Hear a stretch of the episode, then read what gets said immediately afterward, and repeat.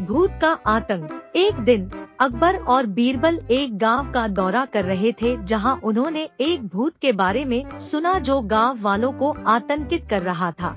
ग्रामीण डरे हुए थे और समझ नहीं पा रहे थे कि क्या करें। अकबर और बीरबल ने मामले की जाँच करने का फैसला किया। जब वे गाँव पहुँचे, तो उन्होंने पाया कि भूत कोई और नहीं बल्कि एक चतुर चोर था जो रात में सफ़ेद चादर ओढ़कर गाँव वालों को डराता था। चोर इस तरकीब का इस्तेमाल गाँव वालों से चोरी करने के लिए कर रहा था और कोई भी उसे भूत के डर के मारे पकड़ नहीं पाया था। अकबर और बीरबल ने चोर को पकड़ने की योजना बनाई। अकबर ने ग्रामीणों के रूप में कपड़े पहने और भूत से डरने का नाटक किया। चोर यह सोचकर कि उसे एक और शिकार मिल गया है, उनके पास आया।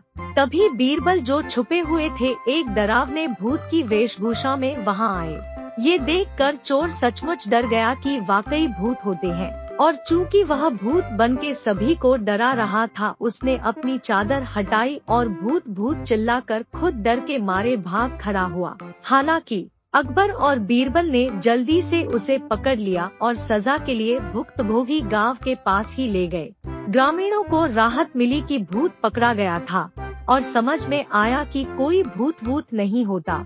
और उन्होंने अकबर और बीरबल को उनकी मदद के लिए धन्यवाद दिया। चोर ने अकबर और बीरबल से दया की भीख मांगी।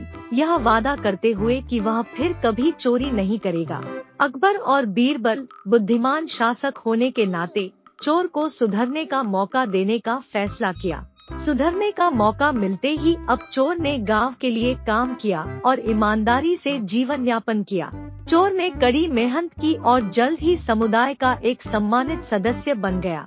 वर्षों बाद, जब अकबर और बीरबल फिर से गाँव आए तो उन्होंने सुधारित चोर को देखा और उसके परिवर्तन से प्रभावित हुए। चोर ने उन्हें दूसरा मौका देने के लिए धन्यवाद दिया और हमेशा एक ईमानदार जीवन जीने का वादा किया। कहानी का नैतिक उपदेश यह है कि अपने जीवन को बदलने और एक ईमानदार जीवन जीने में कभी देर नहीं होती। अकबर और बीरबल ने चोर को दिखाया कि हमेशा सुधरने का मौका होता है और कड़ी मेहनत और दृढ़ संकल्प से सफलता मिल सकती है। भूत के वेश में चोर के मनोरंजक मोड ने कहानी में हास्य का स्पर्श जोड़ा, जिससे यह मनोरंजक और सार्थक दोनों बन गया।